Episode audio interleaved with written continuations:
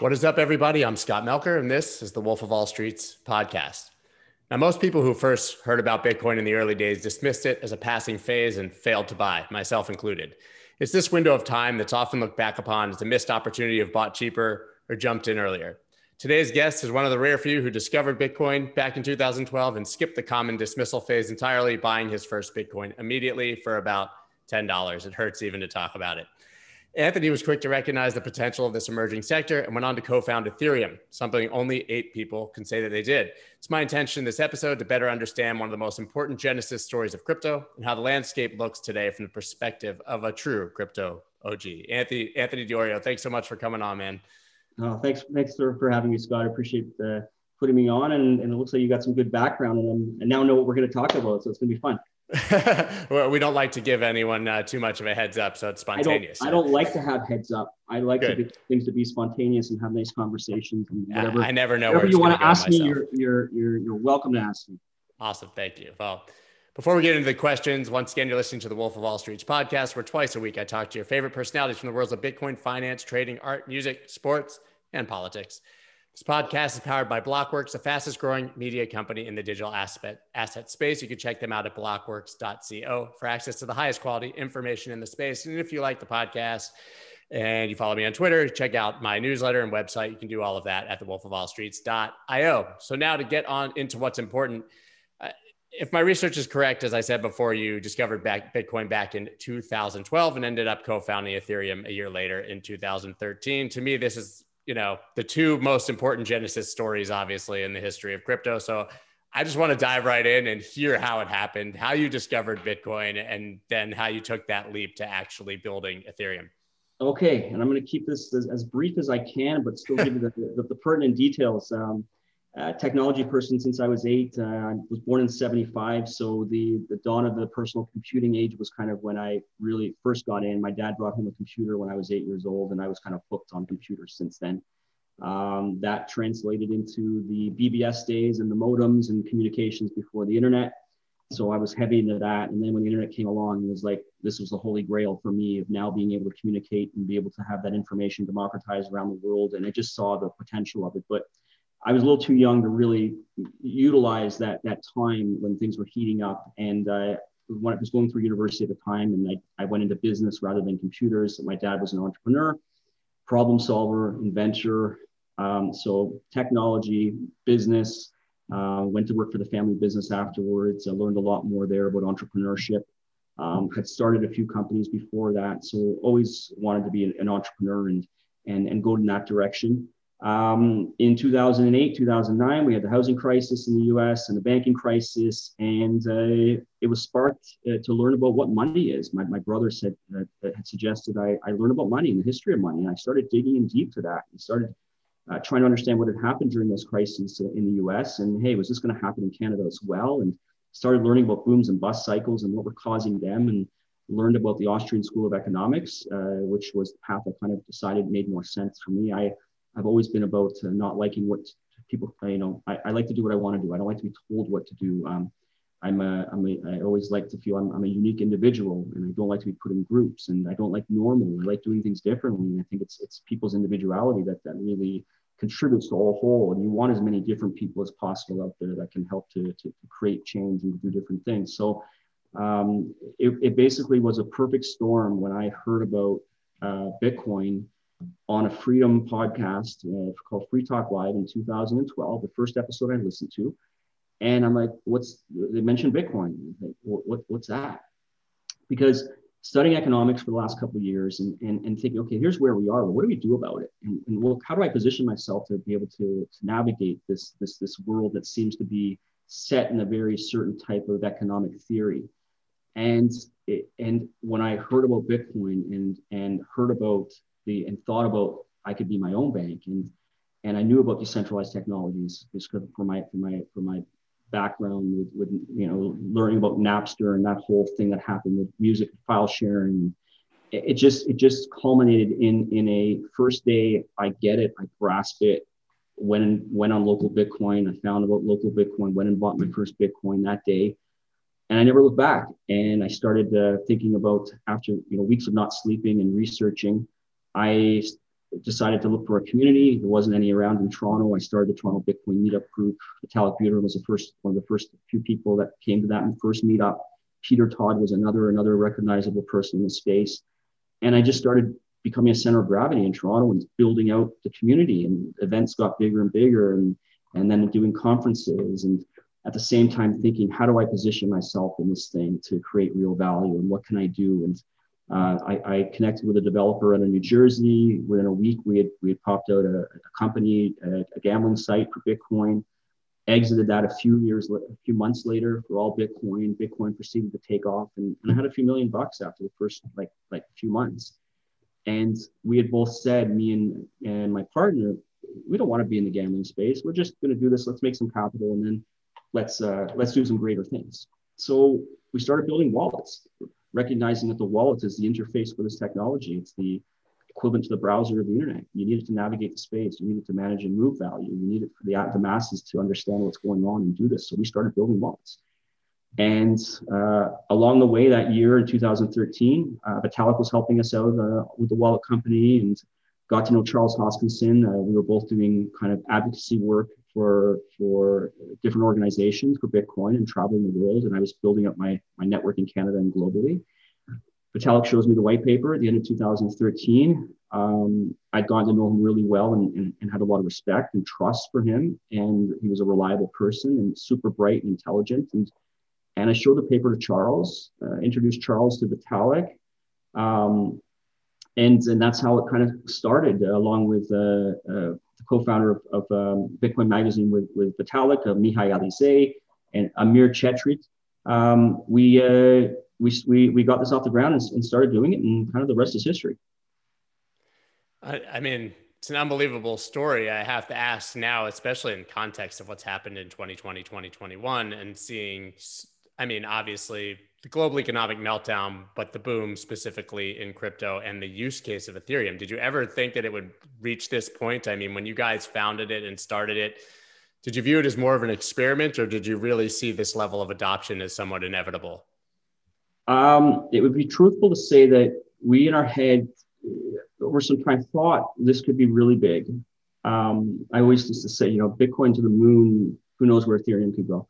You know, are we going to Mars? Are we going elsewhere? But that's in your head until you start, you know, but things as they grow and the community comes along and the developers start pulling this together, and you start thinking, wow, they could actually do this. We could actually achieve this. And that's what we did, you know, and not just that we, you know, thousands of people have done this thing. Thousands of people have contributed to this. And that's what's so great about these types of technologies and open systems, that you get the crowdsourcing of people coming together and the knowledge to build out something that's not behind closed doors, and with so many built-in amazing mechanisms for consensus and governance and all these different things that really form an amazing project. So in the back of your head, you're thinking, what can this get to? And I'm just amazed and proud and thankful, I'm grateful for what this has turned into, and what I've learned from it, and the people I've met, and the contributions I was able to make. And it's just helped me along the way to grow and learn and take these experiences and hopefully do even bigger and better things down the road. So it's been phenomenal. It's been such a great run. Yeah, I mean, it sounds like it. I'm curious now, seeing obviously the success, but then obviously there's a ton of competitors, right? I mean, there's plenty of protocols and projects that are trying to compete, but Ethereum still seems to be where everybody's building. You kind of touched on the fact that you had very dedicated developers, and you know, I think that speaks obviously to what you guys built. But there's clearly scalability issues with gas, and they're going to largely be addressed in 2.0. But do you think that Ethereum will be able to eventually scale to meet this demand and still be efficient? I mean, anyone obviously who's Uniswapped and done these things and paid $300, $400 a transaction knows that that's not sustainable forever. Yeah, there's definitely issues that need to be addressed, and I do have confidence that it's going to be figured out. But you also have people on the sidelines or other projects that are coming as well with newer technologies that are trying to eat Ethereum's lunch, right? So I'm not sure what's going to happen at the end of the day. I'm always an optimistic person, and I think Ethereum is going to make changes that are needed in order to allow it to flourish and to grow. So I don't stay too entwined on the inner workings of what is going on there. I mean, I moved out of the project in 2015. I support Ethereum. I'm a holder of Ether. I build wallets for Ether. So, but I also am involved in a much larger community that involves other projects. I'm a very inclusive, and I like to see competition and innovation. So I'm by no means a maximalist of any sort. I have a portfolio of many different projects, and so it's hard for me to keep up to date on all the inner workings of things. But yeah, my understanding there's something brewing right now with the decisions made, the recent changes, and it's interesting to see what's going to come out of this and how the miners are going to react, and if there's going to be the rebellion and potentially a hard fork that might come out of this. But that's crypto, and that's what makes it exciting. Yes. It's all going towards learnings and new knowledge and innovation. And it's just an exciting thing to be in. Survival of the fittest, right? Exactly. So busy. I mean, it must be actually kind of interesting to be able to kind of watch from the sidelines after you built it to see your baby grow, you know, and not be so intimately involved with the day-to-day decisions. Yeah, I mean, it's something I had early involvement in, and something that has a very special place in my heart.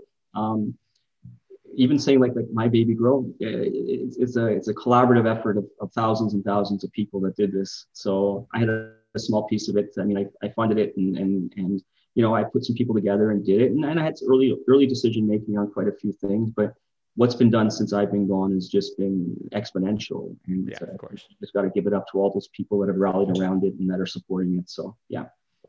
So I was born in 76. You said you were born in 75. And yeah, I had a sort of, listening to your background was very sort of similar experience. I think we got our first computer when I was 6 or 7. My dad was an inventor. Commodore 64, of course. Okay. Mine was IBM PC Junior.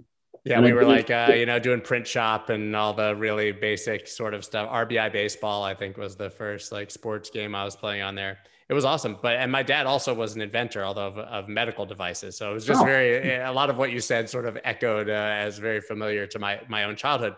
But it really was an incredible time with regard to technology and computers to grow up, I think. But I didn't take that route. What made you sort of realize that, you know, computing and programming was sort of your light bulb thing? That was what you wanted to focus on. Was it as a result of gaming, or was it a result of, you know, people always have their different story of why they really, you know, were drawn to it? That's a good question. I don't think I've ever been asked that. I was, you know, I remember games like Montezuma's Revenge on the PC Junior and a few other ones like that at Seamus and Leisure Suit Larry, which came out. Oh my God, like, and then Police Quest and all those. Yeah, Leisure Suit Larry. King's Quest. Oh yeah, like those things. So yeah, gaming was a big part of it, but it wasn't just about gaming. I went to camps for robotics and computers, and I don't know. It just, maybe it's problem solving. I was building computers as well. I was a developer, but that wasn't really where I saw myself fitting myself. And I always felt that I would run teams of developers and creators. I think that I'm I put pieces together, I think, and I can, it's really the problem solving. My dad is a problem solver. The questioning of why with everything drives him nuts. And why is it like that? And it could be a better way to do things. And it eats away at you until you figure the stuff out. And I take that around with me, everything that I do and everything I see in it. And it's like, why was I greeted like that at the restaurant? Is there a better way? How would I do it? How would I create this formula to make a restaurant better? Would I have singing chefs come out and greet you? Would I have visibility of TV screens on the entrance showing the chef cooking the food to draw people in? These are things that I've thought about, and it's about problem solving. It's about putting a formula together that can take a problem, because I love to solve problems, and come up with a solution. And along the way, this is exactly what I've done. I created a general problem solving formula I call Perfect Formula. And it's the idea that putting together principles, tools, and processes that I've put through over the years, how can I utilize what I believe I have, which is problem solving capabilities, to be the most service to the world and service to life? And I do it because it makes me happy. And I do it via Perfect Formula, this model, this general problem solving formula that I've developed for micro and macro problems that I use in everything that I do. And my goal in the future is to take that to the world and continue to do it in greater things. And blockchain is one of my tools in my tool belt that I've been able to develop, but it's not the be all and end all. It's a part of things, and it's the principles, it's the trying to create winning situations for as many stakeholders as possible, adding as many stakeholders as you can into any problem to then use my brain to come up with a way to create movements by bringing people together and understanding that if we do this together and we're all in this together and we're all one, and the more you can do to help people in their lives, the more people will join you, I think, and the more good will be done, and the more we'll be able to create a better place to live for more people. And that's really what drives me and what I want to be doing with my life. That's awesome. Well, first, I got in trouble for playing Leisure Suit Larry when I was a kid at my friend's house. We were not supposed to be playing, and his mom walked in and found us playing. Anyway, yeah. I'm not going to get into it, but anyone here who knows what it is would know. I know exactly what you're talking about. It's kind of like the Grand Theft Auto of our generation, I guess, in a weird way. But in a very weird way, and in very much calmer way, our stuff. Yes, certainly. So you said obviously that you're a problem solver, and that's sort of how you approach, what you want to focus on moving forward, and what you've done in the past. I'm curious what you see as the biggest problems that we need solving right now. Not necessarily crypto specific, just in general. I think that a lot of the things you probably saw in 2012 that you already identified as problematic have come to the forefront for most people in the last year. Money and obviously the reason you want to become your own bank. What are the biggest problems we need to solve now? So to me, the core problem that I've determined, I think, is the biggest problem is the incentive structures that are driving the world, the business models that drive the world. And generally it's focused around maximizing shareholder returns. And that strive to make more money and to consistently providing these returns for investors that people are beholden to ends up leading to a dysfunctional a degraded planet, and people that are not being sufficed, and people that are being pushed out because the drive to do one thing is all about dials, and you have to maneuver and massage things. And the more you're doing and seeking one thing, the consequences it's going to have when you're doing that. And I believe this model of corporations having to consistently return these things is, it's okay, but I don't think they're doing it in a way that is optimum. And I think that my mission is to provide a new way of looking at things that says, by you doing more good for people, and I'm talking about how can you figure as being a brand or a person that can realize, by me helping more and more people, I'm going to get more and more people on my side. And I'm going to get what I want by doing more good for people. So it's not that it's a striving for wealth of different things, of money, of knowledge, all things is bad. But if you're doing it in a way where you're not getting as close to 100% of the population behind what you're doing, and you can't figure out ways to work with your competitors or be able to work with others in the space and figure out, hey, is there a better way we can do this together? Is there a better way that we can do this to help more people?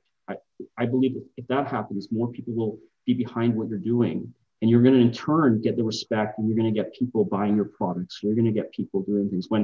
So I think there needs to be a shift and a recognition that, and it's happening. We've seen things come out where CEOs have gotten together and said, we can't just be looking at this maximizing shareholder returns because it's having the consequences. And we need to figure out a better way that's going to not disclude so many people in this mix and not lead to the scandal and the greeds that emerge of every documentary that comes out, of problems that are coming up and business models that people are realizing, is it right I'm giving my information away and then it's being monetized, or is it right that I'm being manipulated into doing certain actions based on what advertisers want, and I don't even know that that's being done, and this is leading to this tribe mentality and these people that are so convinced what they're reading in the news is real, and then their emotions start tying to that, and they start going off the rails and these issues, and it's a very big problem. And it comes to the end of the day, I think, back to these models of advertising, these models that are trying to get people to do things without them actually knowing they're doing it. And it's unfortunate, because I think it's very manipulative, and it's taking advantage of people that are not sophisticated enough to understand that's the direction you're being led. And it's leading to family issues. It's leading to all kinds of problems. It's leading to misinformation of things that are just preposterous out there that people believe. And I just think it needs a whole shift and a whole change and an evolution towards problem solvers to step up and create better ways of doing things that bring people along. It's not saying we're going to get rid of those people and we're going to let's get rid of the banks, let's get rid of these models. No, they still be brought along as well. Let's provide them with better solutions that everybody's going to win, and everybody's going to be able to bring what they're good at to the table and what we can utilize them as good at. And and create a better system for things. And that's, I think, what's up for entrepreneurs and problem solvers to do that. And I'd like to kind of help to spearhead that and be a leader that people can. This leadership is sorely lacking, and we really need people to come forward that's going to create better plans and solutions. Yeah, it's problematic, much like politics, because the people who need to make the change are the ones who are least incentivized to make that change because they're profiting from it, right? And so you have a situation where all of us are the product rather than the customer, and people don't realize it, as you touched on. So the question then is that I think we can all agree that those are huge problems, but how do we solve those problems knowing that the people in power are the ones perpetuating their problems, those problems purposefully for profit, obviously? Yeah, we need to come up with plans that show them a better way to do things, that their lives will also be improved by them joining this plan. So it's aligning stakeholders and identifying all the stakeholders, and then not stopping with the problem solving layers till you come up with something that you're going to try to get to 100% of those stakeholders are going to be involved in the solution. So I don't believe, it's always been like that. That's the way it's going to be. I don't believe that if there's people against you, you can't figure out something that you're going to provide a better solution for them, that they're going to say, really, if I meet you and I'm your competitor. Why would you provide a solution to me? It's like, well, why don't we work together on this? Why don't we figure out a way that's right? Like anything that's being fought or anything that you have to put energy into that I believe is not, that you're consistently in the back of your mind is negative energy, or you got these other people and, oh man, they're my enemies. They're against me. That type of thinking and the mentality, it's not positive. And I try to create a line. I got negative on one side, positive on one side. And I don't even want to see this one side. I want to consistently have my mind and thoughts going towards the most positive and optimism things I could think of, and loving things. That's where, and you are what you think, I believe. So the more energy you can put into those things, and the more you can remove negative words from your vocabulary, and the more you can be very clear in your talking and clear in your messaging, and provide hope for people and provide solutions for people. I think that's what people are going to kind of navigate or kind of move towards. So I think those people that are in the leadership roles, maybe that don't have the problem solving capabilities, are doing what it is that they know how to do. And they need to be presented with a guide, with a plan that has a guide that has a plan for them. And that's kind of where I see, I'd like to be one of those people. And I'd like my superhero network and problem solvers to come together and work together with everybody to help provide new ways and new things. Because if you're presented with something, you look at it and go, wait a second, this improves me, it improves everybody in here's life by carrying out this plan. Why wouldn't you do it? There'd be a silly reason not to do that. It just takes the acumen and the skill and the models to provide and figure out those solutions. And the crypto space is full of people that have amazing ideas and thoughts, and it's that network of social capital, trust capital, all those different capitals that I hope that I've been able to bring to the table, and hope that others see that that's what I'm striving for. I'm striving to be of service. And I love being of service because it makes me happy.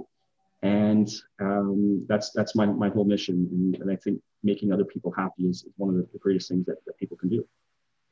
Interesting, because what you just described could be used by many to describe the early days of crypto, or even crypto development in general, which is, when everybody is incentivized towards the same goal, even if that incentive has nothing to do with anyone else. You incentivize their greed, right? Just make it better for them, and they have no reason to be a bad actor. I mean, that's obviously kind of the core thinking behind proof of stake, right? I mean, you don't attack the network because you make more money by being a good actor and by participating. Aligning everybody's incentives, I think, is paramount.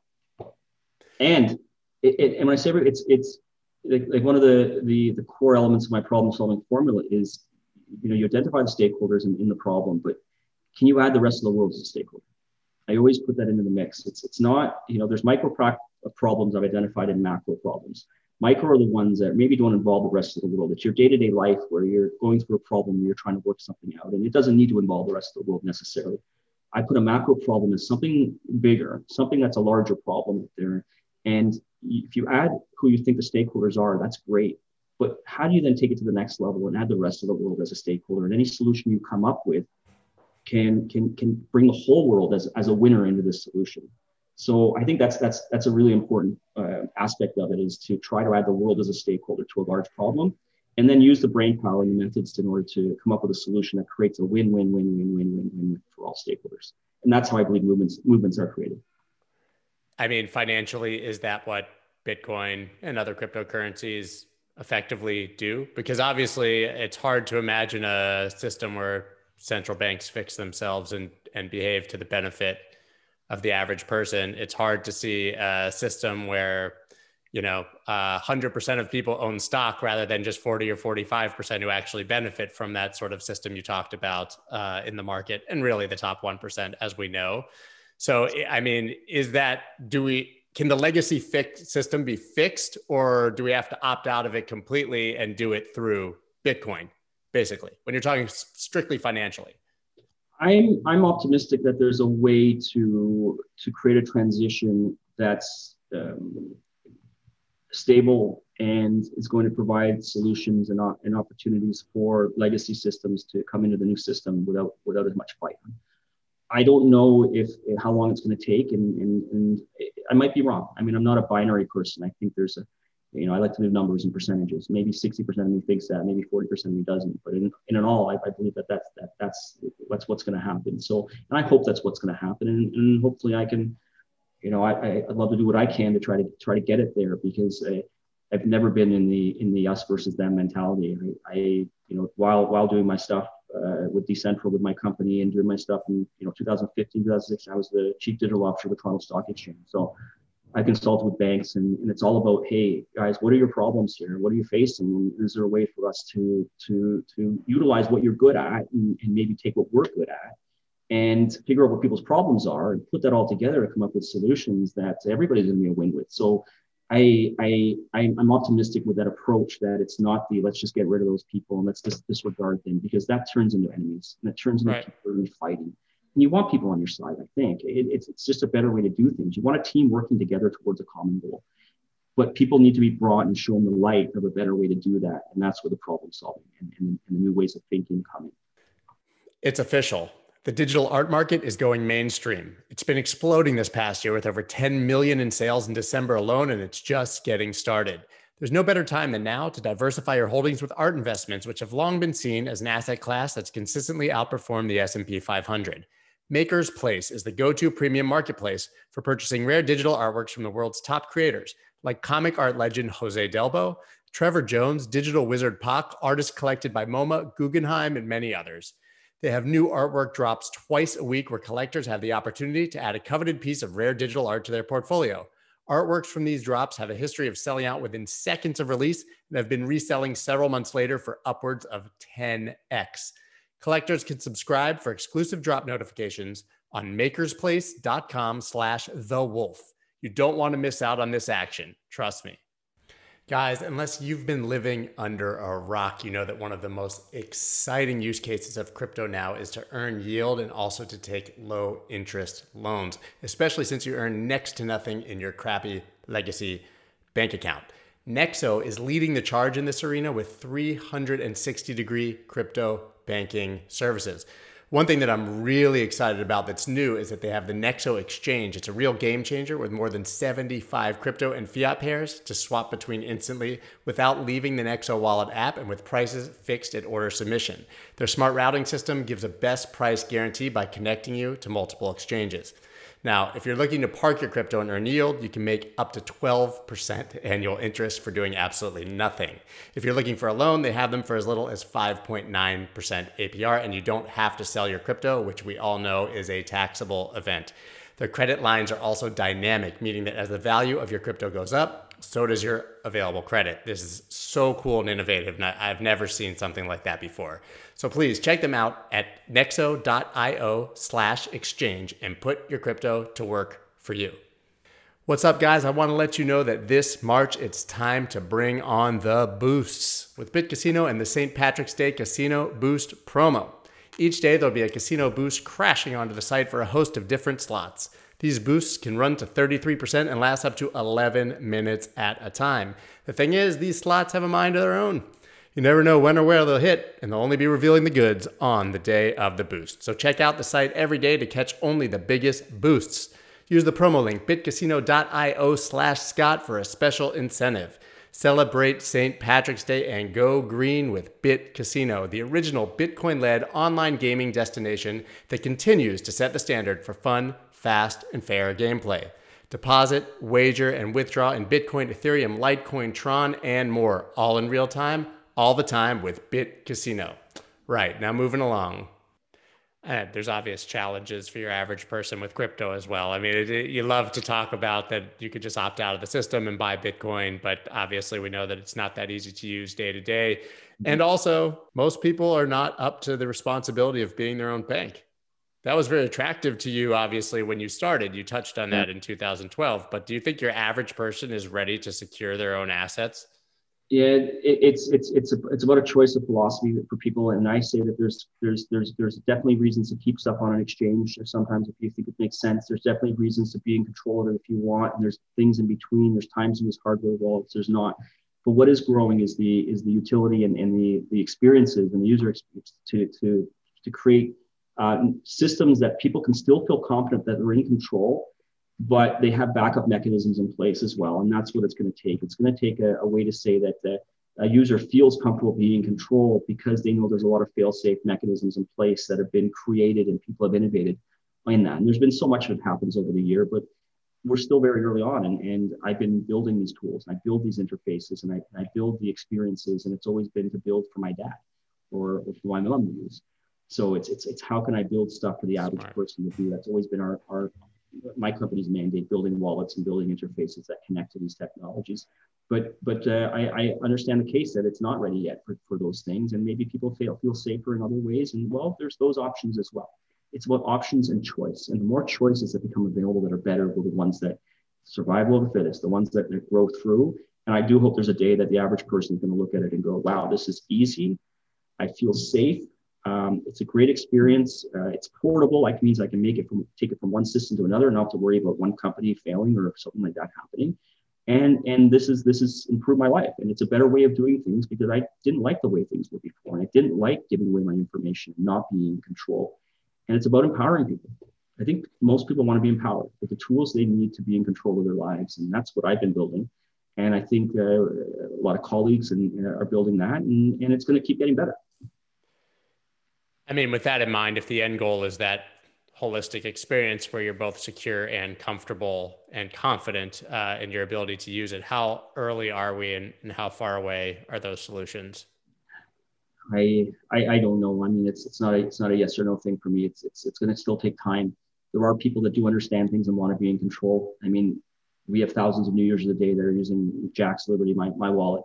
And most of these are new people because we've identified the majority of our users are the 99% of the world that are not crypto fanatics. And they just are looking for Bitcoin, they're looking for Ethereum, maybe a couple other ones. That's 95% of what goes on in the wallets we create. Sure. And they're doing well. And of course, there's going to be times when people don't understand that they got to be careful and they're going to a malicious copycat website that's out there of us, or apps that get on the store that are not ours. And people put their keys in and their money gets taken. And that's an issue. So we're constantly trying to figure out better ways and better communications with how to take down the fake stuff that's out there, which is, it's rampant. It's daily. We're dealing with problems like that. But there's literally thousands of people that use our product and new ones on a daily basis that are saying, I'd rather go in this direction and I don't want to put my stuff on exchanges necessarily. And I understand how this works and I get it. So it's a wide slew of people, a wide range of people, of ages, of different technological experiences and things like that. And it'll keep getting better tools and they'll feel more and more comfortable, I think, down the road. But along the way, there's going to be a lot of hurt and there's going to be a lot of people that are going to be losing their money. But that's part of that personal responsibility movement, I think, that needs to happen in the world. It's I think being able to take the control in for the individual of money, communication, and identities. Those are three pillars that I build around. And I believe that those should be owned by the individual. And the individual should be deciding how and if they want to monetize what they are and what they have. And right now, it's almost a given to a lot of these business models that if you give them something there and you're giving them your identity or you're giving them your decision-making and they're going to take it and decide what to do. But we're seeing the problems that are coming with that and people are questioning that type of stuff. So I think we're on the right direction in what's going on in our industry. And I don't know how long it's going to be until we get to what you'd mentioned about everybody being safe. But I think there's a movement and a progression and I'm confident that's going to happen eventually. Yeah, I mean, unfortunately, we've seen the progression with time. Obviously, hackers become more interested, the more popular it becomes, and the more you have average people, the easier they are to target. I've heard the story you just told about your wallet at least 5 times in the last month. You know, somebody makes a copycat website, they tell you you're going to get an airdrop, you enter your private keys for them to give you the airdrop, and all of a sudden your account is liquidated. Yeah. I mean, education, it's got to be the education. And that's something that's always on the back of my mind too, is how do we educate as many people as possible, the ins and outs that you need to know about this space, and so that people don't get harmed, because it does really, you know, sometimes you feel, you know, are you doing good? Are you leading to situations where people are getting harmed? And would it make more sense to not be doing what I'm doing? Because a guy messaged you yesterday that by using our wallet, he then downloaded a copycat site and he lost all his money. And you feel for this, and you're like what can I do better to make the experiences better and to make the information better? And it's a challenge, but it's something that I'm, you know, committed to keep doing for our users.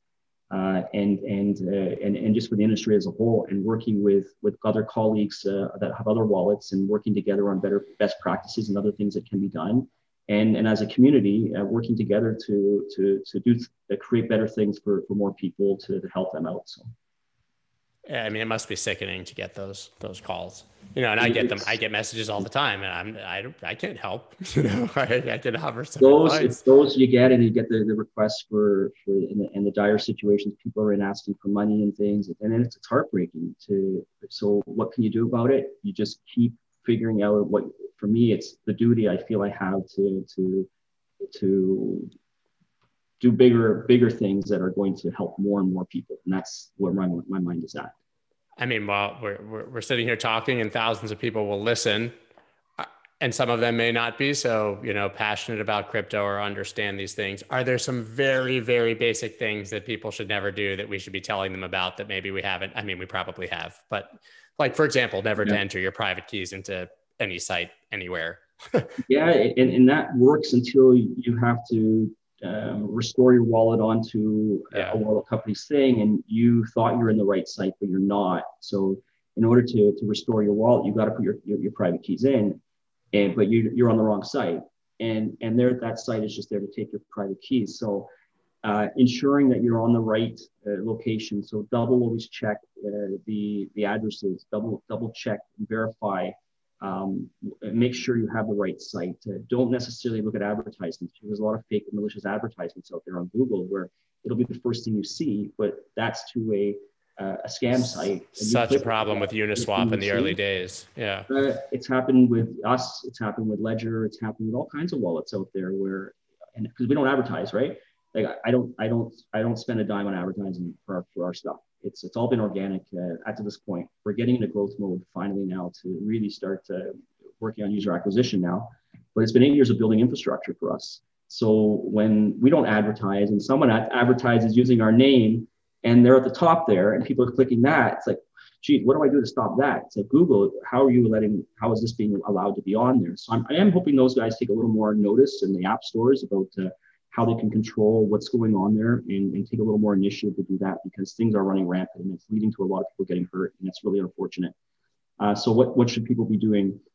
Spend as much time researching and understanding the technology. If you're not as sophisticated enough, perhaps align yourself with somebody or a group that you feel comfortable with and confident in. It's all about knowledge. It's all about understanding the way things work. Maybe start dabbling in a little bit first, really get a grasp of it and understanding of things. But education and finding trusted sources is difficult. It's hard to even go on the web and start. Like, where's the starting point to learn about this?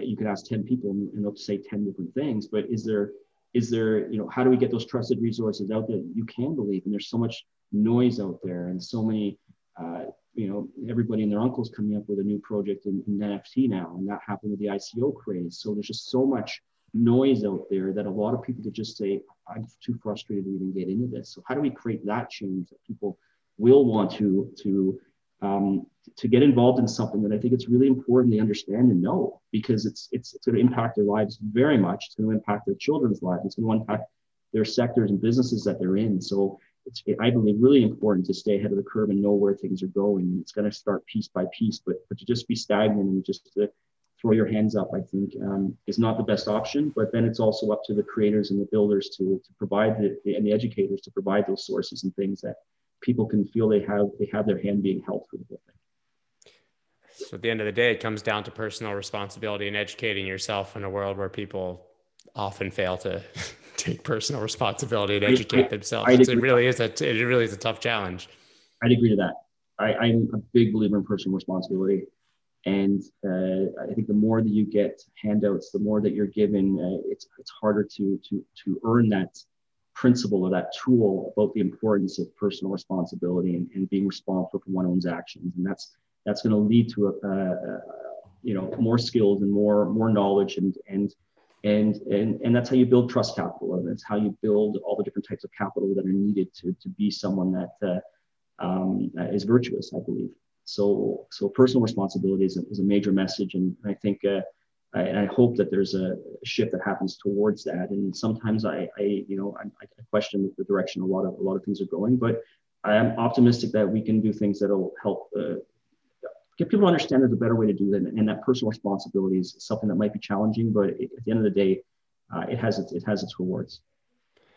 You just talked about not believing in handouts and believing, obviously, in personal responsibility as the United States government is actively dropping $1.9 trillion. It's not that I don't believe in handouts. I'd say that there's got to be a balance on that. And there's certain legitimate cases, I believe, that where handouts might be needed for things. But when that becomes the expected, this is the way that we're going to handle things. And why do I have to do anything? Because I'm just going to get a handout. It really creates a society, I think, that would go on a decline. And I think that shift has to be created more of the leadership that brings the idea and a plan of personal responsibility. And here's a plan of action that we're going to lift society up. And it's going to require a lot of work. And we're going to need people that want to work and want to contribute. And if that doesn't happen, there's consequences to that not happening. There's other countries out there that are doing things differently, and maybe what can be learned from those other countries that are leading to a flourishing and a thriving, which is what I would think every company would want to be leading towards. So I hope that's the direction that the countries that are maybe not looking as good now can take and embrace new ways of doing things and be more mindful and more open to change. Yeah, that makes sense. So you're obviously somewhat bullish on the crypto space still, since you're actively building and you have Jack's wallet, and obviously you've been innovating in the space forever. What do you view as the biggest potential threats to the success of this experiment? I think the common things that most people would be talking about are regulatory risk. There are going to be technical limitations and how long it's going to take to fix some issues and things. We're in this typical boom and bust cycle that's going to continue to happen when there's money to be made and people thinking that there's easy opportunities to come and try to make a quick buck with things. So the amount of noise that's out there in projects will eventually lead to resets and will lead to a delayed time for actual meaningful technologies to make their way and figure out how they're going to be brought in. So I think that's what's happening in the NFT space right now.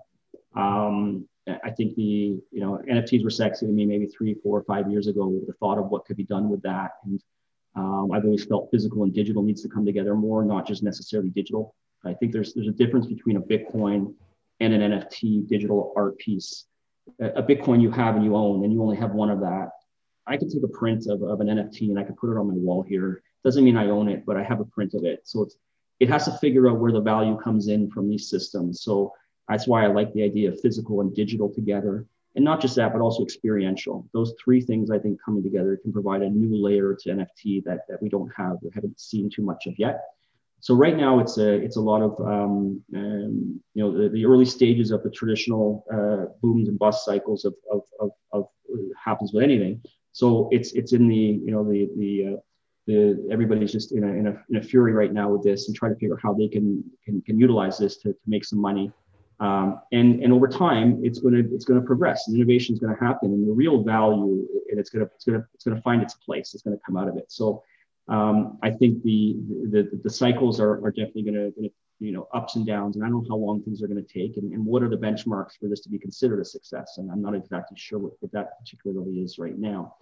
I would say regulatory is probably a big thing. The countries that are not embracing and trying to think different about regulations and how do we solve the problems that we have, but, or I don't like to say we, how are problems solved but in a way that are thinking differently, because you can't use the same tools to solve the same problems that have always been the same way. So there needs to be an advancement in the way that regulations are looked at. And the countries that figure that out are going to be the ones that thrive, that create new jobs, that create and export their talent, their skills, and all the different things that you want to have as a country. And for me, that's what I want to do here in Canada. I'm from Toronto here, born and raised in Canada. I'm British Italian as my background. But I think Canada has a lot of stuff to offer here. We're very multicultural. We have these certain thing that I don't think a lot of other countries have in terms of such a great vast wealth of culture and people that are also humble. And also, I think that gives us some edge on certain things. And it's those countries that recognize how can they do better for themselves, and then how can they do better for other countries? How can I take what's been learned here and export that knowledge in a way that's saying, we don't want to hold it here. We want to put it out there for others to take and others to use and others, because at the end of the day, if we're all being and coming forward in this global system that we're in here, it's going to be better for everybody. So I'm hoping that that's what a lot of the countries are striving towards. And the ones that are more restrictive, the ones that are trying to really hold things together and restrain within borders and restrain things and try to protect, to me, that's fighting. And fighting is not the best way to do things. And the more free and open and the more you can work with others, the more ideas are going to flourish and grow. So regulatory is something that's a question mark. Different countries are going to thrive and succeed, and others are going to learn from it, hopefully, because if they don't, they're going to struggle. So it's a fine balance of things of what's the problem and why are they regulating? What are they really concerned about here? Let's think about that problem. And then is there a better way to do it that's also going to encourage technology flourishing and growth and new ideas and innovation? And that's where problem solving and entrepreneurs need to step up and come together to provide those solutions, I believe, to government. Yeah, it's interesting, because it sounds, once again, like you're describing how Ethereum was built, right? I mean, you had a core group and then you opened the doors and everybody built on it and it sort of improved. If countries behave that way, it would be incredible, but we largely don't see them do that. Maybe it's interesting. You get more and more crypto people that are going to be getting involved in the roles. Politics. You've got people like Brock Pierce trying to take active roles in service, and a few other of my colleagues that are getting positions and things. And maybe it's those ideas that are going to create the change needed. And I look forward to that happening. Right. I mean, I think regulation is inevitable. We can all agree on that. So the threat ends up being just sort of blind or dumb regulation, so to speak, right? It's regulation from people that have no core understanding of what they're regulating. Yeah, exactly. Yeah. Which is funny, because I think we all know that I'm in the United States, but I think we all know that our senators and congressmen don't read or write the 2,500-page bills that they pass as law. What's that thing about in your lifetime, you wouldn't be able to read all the things that you're expected to know, and ignorance of the law is not an excuse. So how does that equate? I mean, how does that even work? So yeah, there's just a lot of written stuff out there, and a lot of laws and a lot of rules out there, and maybe there's a better way. It's interesting what you were saying about NFTs. We've seen these sort of, I guess, bubbles, as you would describe it, throughout the crypto history. Certainly ICOs in 2017, as you touched on. Some could argue that the last summer for DeFi was somewhat that way, where with the food coins and rug pulls and yield farming and all of that. Now, obviously, we're seeing this sort of crazy growth in NFTs. But it's interesting, you said I could hang a JPEG of it on your wall. How is that different than every single girl in my college dorm having a picture of the Starry Night on their wall? But we obviously know that that's not the original Van Gogh that's hanging there. It's bragging rights. No, that's for sure. I don't want to say it in a negative connotation or a negative way like that, but it's literally, there's collectors out there that they collect, and that's what they do. I'm not one of those, but. Right. To say that they have that Mona Lisa, they have that thing, is what they're going after. And people are willing to spend a lot of money, and that's what markets are. So whatever people are willing to buy and sell, thing gives the value of what that product is, and that's what we're seeing right now. And we're seeing history being made, is what it is. And people want to be a piece of history, part of history. And then you see new business models that are going to develop from this as well. And how are they going to monetize those things and do these things? And that's innovation. It's really exciting to think of all these, limitless possibilities that are going to emerge from this, and it's going to find its way, and it's going to, after it kind of, I think there's going to be a reset. There's going to be a reset, and there's going to be a slow building. It follows the traditional formulas. Yeah. Yeah, I agree. Everybody gets really excited. Most of what they invest in becomes worth nothing, and then it's the internet boom of the '90s. We always throw back to that, but the phoenix rise from the ashes, and we see what's actually worth something. It's also funny you mentioned at the beginning that you mentioned about me picking up on crypto right away. I introduced people to crypto in 2017. Well, not crypto, but into NFTs and into Ethereum in 2017 on our unrelated. I was looking to get a video guy to do some work for me for the boat cruise I was doing in New York City for Consensus. And I connected with Beeple and we talked, and I'm like explaining to him the opportunity for artists and NFT and what's going to be going on. And he messaged me last year as I started looking in, he's like, "Anthony, I remember a conversation from last time. I wish I'd kept it going on that, but this is amazing. And I'm starting this is awesome." So it's like, "Hey, I didn't do anything there. You didn't take it up, but that's all good. But I'm so proud of you for what you're doing now." And he's just been doing an amazing job with it. And it's so proud of him and the payoff of work that he's done over these 14 years of every day. And like that's just shows determination of and what you can achieve if you put your head to things and you build your skill. And it can pay off. And I'm hoping that's what artists are going to grab from this is a new avenue for them to empower to monetize digital. And that's what that's why this is so exciting, is that you have musicians and you have artists and you have all these different things that are recognizing now with digital, you can create something that you can give ownership to somebody else, and that can go. And people's minds are getting blown, and that's why it's going big. So it's not that it's a bad thing, or it's not that this is not amazing technology. It is, but it's going to have to find its way. And there's going to be along the way, it's going to people are going to lose a lot of money. People are going to do well. Some aren't, but that's just the cycles and the way that things are. And then it'll finally find its way, and it's going to improve everybody's lives. It's going to find its niche, and it's going to be great. And people go, "Wow, this is amazing." That's what the internet did. That's what computers did. That's what modems did. Everything is like that.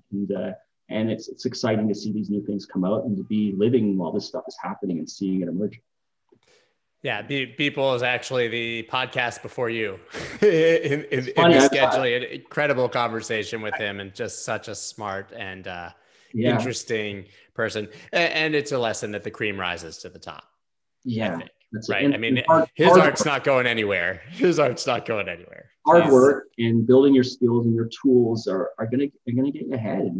And who knows if he ever thought this would have the payback that he's had now, but he's been successful for a very long time. Yes. Been super successful. He's a great following and hardworking. And these are all, I think, great things that people can look up to and strive towards. And when you get stories like that, it's got to inspire the youth and inspire the little guys to say, "Wow, he did this, and this is what hard work is, and that's the direction that I want to go." And that's I got to give it to him and others that do that for providing the leadership to and role models to do that. Right, and obviously for anyone who's like sort of more deeply involved in the space, they realize that maybe art is not the end all be all for NFT technology, anyways.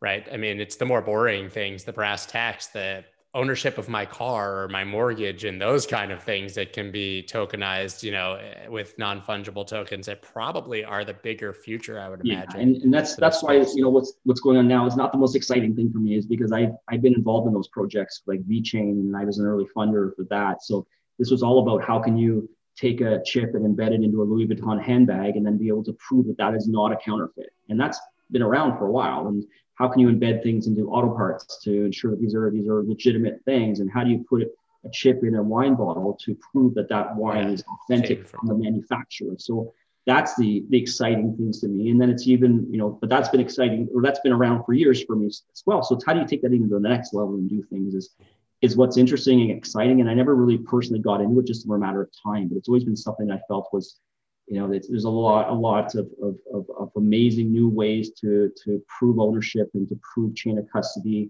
and to prove authenticity that this is just kind of starting out with, and the world's kind of becoming more and more aware of it right now. Yeah. So what are you working on next with Jack's wallet, or in any other projects that you're working on? But what are the problems you're solving immediately at this moment with those projects? So there's three actually things that I'm doing. I got Jack's Liberty, which is the culmination of 8 years of infrastructure building. We identified what were all the things needed for the internet that are needed for crypto. So You have the new decentralized world emerging and what's going to be needed for that. And you have a browser for the internet, you have a wallet for crypto, you have cloud services for the internet, you have your blockchain as a service, services for crypto. You have your partnership network, app stores, things like that. You have the same thing for crypto. So I've been building for 8 years the all of those tools. So the browser is the wallet, that's the interface, the infrastructure that we've been building to connect to these networks. And that's not an easy feat, to create scalable, interoperable backend systems to connect to Ethereum. So every time there's a new block, we've got to show our users all around the world that your wallet just changed based on that new block. And it's not just for Ethereum, it's for all these other coins that we support. How does that all talk together? So we've been building the AWS of crypto to be able to have others build on our stuff. And right now, Jax is the client for our infrastructure. But eventually, my goal is to bring that to the enterprise level and be able to have developers and others build on our infrastructure, because it works. It's fantastic. It's scalable. It's been 8 years of research and trial and error, and it's not something you can pick up in a year. So we've really created something of value. That's been a lot of hard work and a lot of making mistakes and a lot of figuring out, why do I need to reset this every single day and have to have a team working on this? And it's our stuff just works now. It's scalable. We don't even have they just literally just been functioning for a year, and we don't have to touch it. And that's just an amazing feat, because I don't know of any other system out there that's really like that. So bringing the enterprise stuff to developers so that they have the tools to build on top of is kind of the next level goal for Jax. And now we're just started this year with scaling and user acquisition. It hasn't even started yet, actually. It's starting imminently, where we are for the first time ever looking for users. And it's when you do 2,000 to 7,000 users a day already organically, we don't even know where they come from because we don't spend a dime to bring them in. Well, what can we do when we actually start doing that? And that's what I'm really excited to figure out. I've never scaled and grown a company, and this is an exciting time for me to do that and maximize what I've done over the last 8 years of building. And then the goal is to have the capital from that to shift to be the person that's going to change the incentive structure. So I'm looking to exit, and I'm looking to shift towards the idea of being a leader that moves towards creating compounding impact. And that's the new model of doing things, and you'll get what you want by doing that. So I have a project that I'm going to be rolling out after I'm done with what I'm doing, but my focus is on Jax and Decentral right now. But at the end of the day, I need to have that capital to do the larger thing, and I don't take investor money, so I always have to figure out ways that I'm funding the things that I want to do, because me taking investor money turns me down in the cycle of getting maximizing shareholder returns, which means I can't move the speed I want, the pace I want.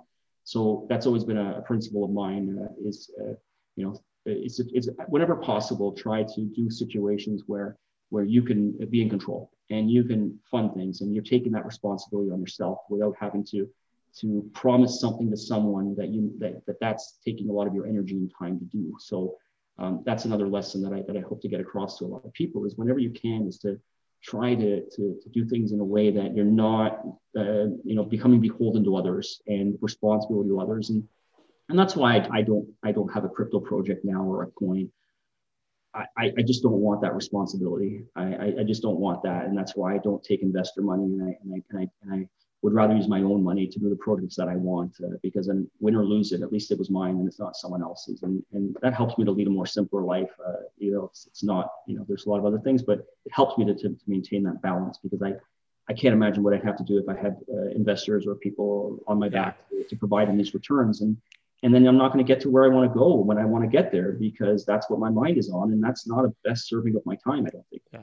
Entrepreneurship sometimes dies when investors get involved, because even though you're an entrepreneur, you are working for someone, right? I mean, at the end of the day, you're working for them. And as you said, if you have a coin, you're somewhat working for the people who hold that coin, or at least you answer to them. That's right. And, we did it with Ethereum. It was a kind of a different ballgame back then. I didn't have the money I put all my money into funding Ethereum off the bat before the crowd sale. So that was the best I could do at that time. And it was such an opportunity, even to have, 5 partners when we started, and then 8 partners. That was a challenge, a chore to make decisions and everything. And I learned from the past that I don't want partners really. It just, I'd rather, you need the coach, you need the person. And I want to make fast decisions. And if you can work with people and bring tools from people, that's how I'd rather do things. Not to say I would never have partners in the future. But it's got to be a right fit with things. And I just, for me, what works best for me is the way that I'm doing things right now, and not having other investors and not having partners. And it allows me to, I think, to move at the pace I want and slow down when I want to, and speed up when I want to, and do it at the time it takes, because stuff takes a long time. And things can take 10 to 20 years sometimes to do things that they have to get to where they are. And when you have people breathing down your neck because their thesis is different than yours and they want stuff right now, it's tough. And that's just not the way that I like to do things. It comes down again to, personal responsibility. Once again, you're one of the few people who's willing to take the responsibility for your decisions and wants to be responsible for your actions. It's interesting though, you said that things can take 10, 20 years. It can be very slow. You've been building Jax for 8 years. You know, we joke that crypto is like dog years, or even worse, right? So a year in crypto is like 10 years or 7 years, dog years in a legacy market or somewhere else. So you've basically been building Jax for like 55 years before even being concerned, even being concerned with user acquisition. So I think that makes you a bit of a unicorn in this space, and sort of is a testament to how seriously you take what you're building. We see projects launch in 2 weeks. Yeah, it's the last thing that I want is not to be able to serve our customers with things and get into the weeds on something because we launched too early, or we couldn't support this amount of users at a certain time.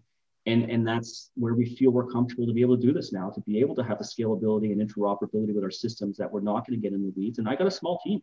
I'm a super small team. I've gone from 60 down to like 6 people, and I love it. And we've automated more, and we've done things that help to get the scaling ready to go.